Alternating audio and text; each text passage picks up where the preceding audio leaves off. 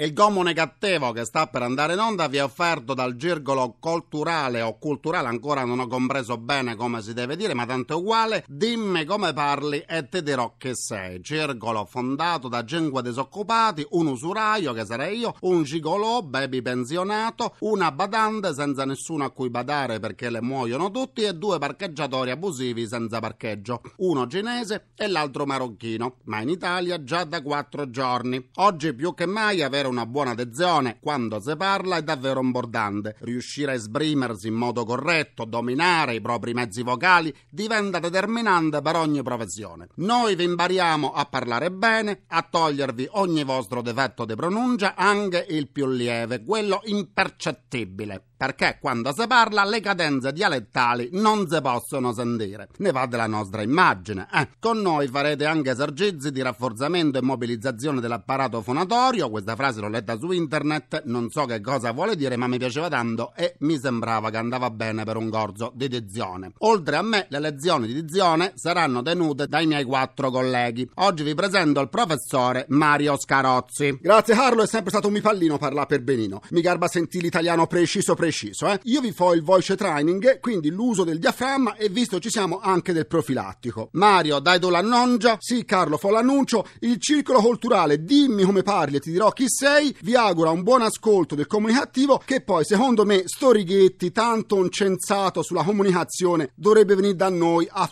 bel corsetto di dizione, eh? Il comunicativo. Perché l'ignoranza fa più male della cattiveria. Ideato e condotto da Igor Righetti. Vengo anch'io a notturno, vengo anch'io a notturno, vengo anch'io a notturno. Ma perché? Perché no? Buona comunicazione dal vostro comunicativo di fiducia, Igor Regatti. Bentornati alla nostra terapia radiofonica di gruppo di sana comunicattiveria numero 1719-19, come dicono le estrazioni dell'otto. Eh già, i corsi di dizione e recitazione pullulano nel nostro paese, ma attenti agli improvvisati. Il comunicativo è una terapia che non può mancare nella vostra dieta mediatica. Già, ora si sono inventati anche la dieta mediatica, cioè tutti i media di cui si nutrono i nostri occhi e le nostre orecchie. Mi raccomando quindi quando sentirete parlare di dieta mediatica, non fate scorpacciate di pezzi di televisori, di radio, di computer o di pagine dei giornali. Cominciamo la seduta di oggi con le vostre segnalazioni sugli orrori di comunicazione o di italiano. Pronto soccorso comunicazione!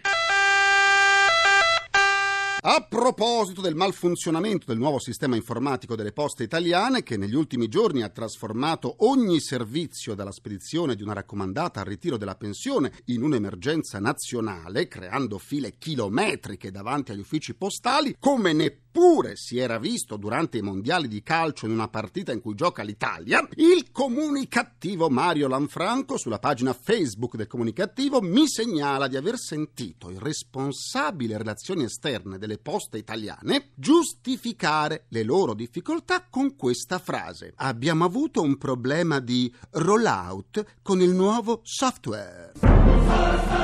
Un problema di rollout? Adesso c'è tutto più chiaro.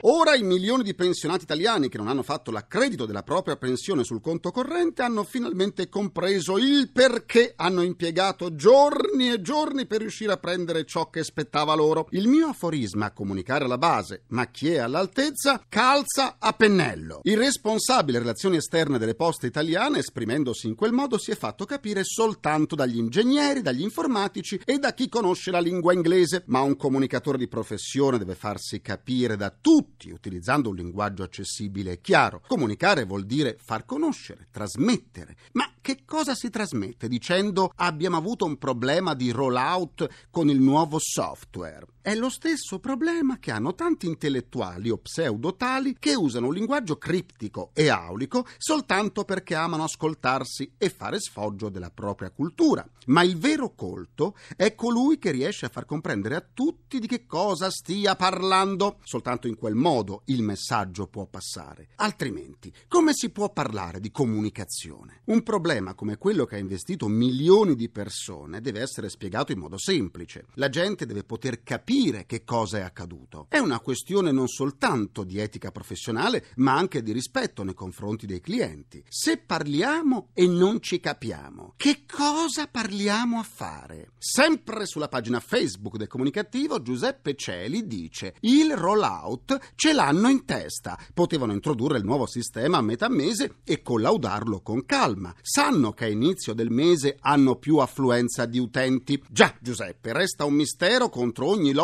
il perché abbiano deciso di collaudare il nuovo sistema proprio in questo periodo, ma forse volevano mettere alla prova la pazienza di tutti noi. E ho bisogno di te, pazienza. Che strani. E ce ne vuole tanta di pazienza non soltanto con le poste italiane. Eh. Mi complimento però con i tanti impiegati delle poste italiane che agli sportelli si sono impegnati per contenere i disagi di questi giorni. Dato che il Comunicativo è l'unico programma italiano nato ormai nel 2003 che analizza il nostro linguaggio e il nostro modo di comunicare, segnalateci ogni orrore di comunicazione o di italiano che doveste trovare su giornali, telegiornali, interviste radiotelevisive, comunicati stampa e chi più mezzi di comunicazione legge, vede o ascolta e più ne metta. Ne parleremo al comunicativo. Potete inviare le vostre segnalazioni al nostro indirizzo di posta elettronica al comunicativo chiocciolarai.it o sulla nostra pagina Facebook facebook.com slash o barra il comunicativo. I comunicativi le cui segnalazioni saranno riportate durante il programma riceveranno la maglietta, la spilla e pure l'adesivo del comunicativo. Continuiamo la terapia. Un gruppo di insegnanti e dirigenti scolastici ha sentito la necessità di lanciare un appello affinché non si consenta di copiare agli esami esami di terza media o di maturità. In Italia siamo arrivati addirittura a reclamare il controllo sui furbi, su coloro che preferiscono le scorciatoie, infischiandosene del sapere e preferendo restare nella loro ignoranza. Ma l'ignoranza fa più male della cattiveria. Vabbè, il cinico mondo del lavoro poi farà la sua carneficina. Nella maggior parte dei paesi europei nessuno ha lanciato appelli simili, in quanto probabilmente i controllori fanno il loro lavoro. Negli Stati Uniti invece gli studenti universitari, nei loro codici d'onore, si impegnano non soltanto a non copiare, ma anche a denunciare chi copia, pensate un po'. Ma permettere di copiare penalizza la meritocrazia, che infatti in Italia è considerata un tabù. Da noi va di moda denunciare gli insegnanti che fanno il proprio dovere per abuso di mezzi di correzione. Se quegli insegnanti non permettessero di copiare o non suggerissero, verrebbero denunciati per abuso di controllo? Eh, chissà. In Cina hanno risolto il problema come soltanto loro sanno fare. Lì non c'è il buonismo che va tanto di moda da noi. Lì i copioni hanno vita dura. In questo periodo oltre 9 milioni di studenti della scuola superiore stanno sostenendo gli esami per l'accesso al college. Secondo quanto riferito dalla stampa cinese, la polizia negli ultimi giorni ha arrestato 62 persone, dico 62 signore e signori, sospettate di aver venduto strumenti elettronici di vario tipo, tra cui microtrasmettitori trasmittenti e cellulari di piccolissime dimensioni da posizionare sulle orecchie per aiutare gli studenti a superare gli esami. Sono gli asini che volano nel cielo, vanno nel E quanti ce ne sono di asini? Diamo ora la linea al mio avatar per il nostro grrrr Giornale radio comunicativo che evita la formazione dei peli superflui. Il ministro della Sanità tedesco ha dichiarato che vi è un calo considerevole di nuovi casi di contagio provocati dal batterio Escherichia coli. Il ministro ha anche affermato che il peggio è alle spalle. Questo significa che adesso il pericolo viene da dietro? La geniale pop star Lady Gaga ha stupito ancora una volta. Durante una sua premiazione per la moda come Fashion Icon 2011 ha prima ritirato il trofeo e poi si è tolta il vestito rimanendo con una tuta di velo che aveva soltanto qualche piccolo inserto di stoffa a coprire le parti intime. Forse con questo gesto Lady Gaga ha voluto dire che nella vita occorre avere stoffa, ma basta averla nei punti che contano? Vi ricordo che sulla pagina Facebook del Comunicativo, disponibile all'indirizzo facebook.com slash barra il comunicativo, troverete ogni giorno una semplice domanda sulla puntata andata in onda, con l'opportunità di riascoltarla grazie al podcast. Il comunicativo più veloce nel rispondere via email si aggiudicherà la nuova ed esclusiva t-shirt del comunicativo, la spilla e l'adesivo per essere comunicativi anche fuori. Per abbonarvi su iTunes in modo gratuito al podcast del comunicativo è sufficiente cercare lo spazio comunicativo e cliccare su abbonati gratuitamente. In questo modo il vostro computer scaricherà automaticamente su iTunes le puntate del comunicativo. Se avete uno smartphone potete acquisire l'applicazione gratuita di Radio Rai per scaricare nella sezione podcast di Radio 1 le puntate del comunicativo. Adesso parliamo di fiction. La fiction televisiva italiana continua imperterrita nel suo cammino trionfale che la vede sempre in cima alla classifica dei programmi più visti. Trionfo di un medico in famiglia e del commissario Montalbano in replica tampinato da un suo collega, il commissario Vivaldi, di eroi per caso e soprattutto della fiction Un passo dal cielo, con Terence Hill forestale che ha costretto all'angolo il senso della vita di Paolo Bonolis. Ma un po' tutte le fiction made in Italy riscuotono un grande successo di pubblico, tanto da mettere in crisi programmi di grande richiamo come alcuni reality. E allora andiamo a parlarne con il nostro ospite di questo pomeriggio.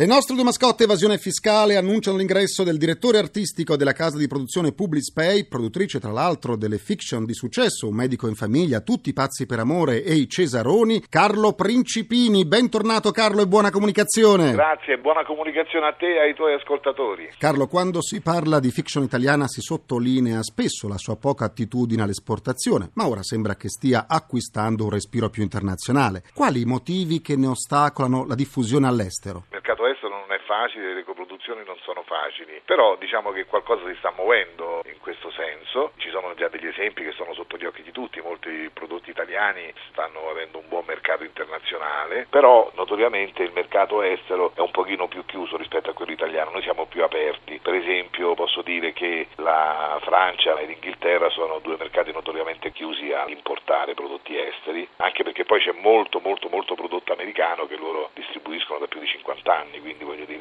c'è una maggiore abitudine ad acquisire programmi internazionali. Diciamo che è importante comunque cominciare a pensare in questo senso e noi fortunatamente abbiamo avuto delle serie che stanno andando bene anche all'estero, tipo Tutti pazzi per amore, abbiamo venduto Sissi, si può dire, in tutto il mondo, ci proviamo ancora con prodotti a venire. Che cosa il pubblico italiano si aspetta da una fiction televisiva? Forse pubblico italiano da una fiction televisiva si aspetta tante cose. Da un lato si aspetta di vedersi rappresentato, di vedersi specchiare quasi nella fiction, cioè quelle che sono le problematiche, perlomeno i modelli di vita, le cose che incontriamo a volte vedendo dei personaggi ti sembra di incontrare degli amici delle persone che hanno conosciuto, quindi una rappresentazione diciamo della propria vita, però che non può essere realistica, altrimenti diventa monotona e diventa piatta, ma con un po' di glamour poi il pubblico vuole anche un po' sognare, quindi è importante mettere l'elemento anche un po' roseo nelle fiction. Comunque la cosa principale che vuole io credo che sia la verità, cioè tu puoi affrontare qualsiasi argomento, ma se il pubblico non ti crede in quello che tu stai rappresentando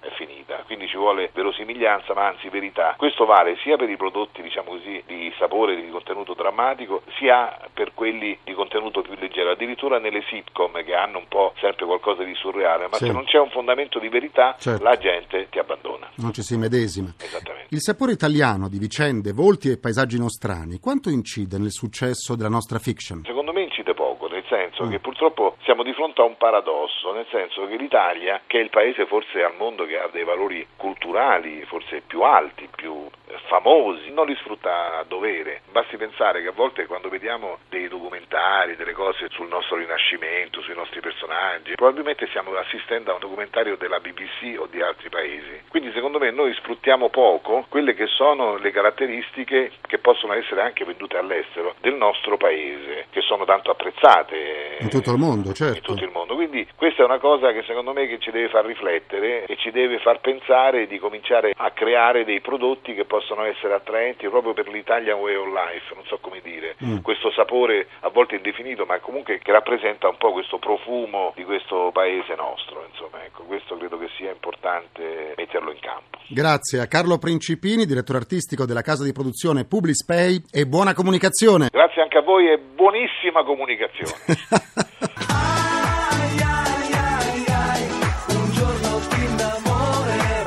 Concludo anche questa seduta con il mio immancabile pensiero comunicativo.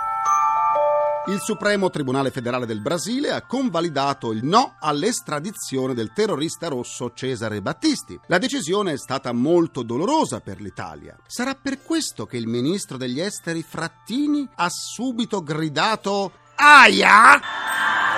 Ringrazio i miei implacabili complici Vittorio Lapi, Walter Ghetti, Carra Pagliai, Massimo Curti. Un ringraziamento a Francesco Arcuri. Alla console. Alla console c'è il nostro Harry Potter Gianni Fazio. La terapia quotidiana del comunicativo tornerà domani sempre alle 17.20 e sempre su... Rai Radio 1. Domani vi aspetto anche sul quotidiano Metro con i cattivi pensieri del comunicativo. Buona comunicazione dal vostro portatore sano di comunicattiveria, Igor Righetti. Grazie e buona serata domani. Il comunicativo.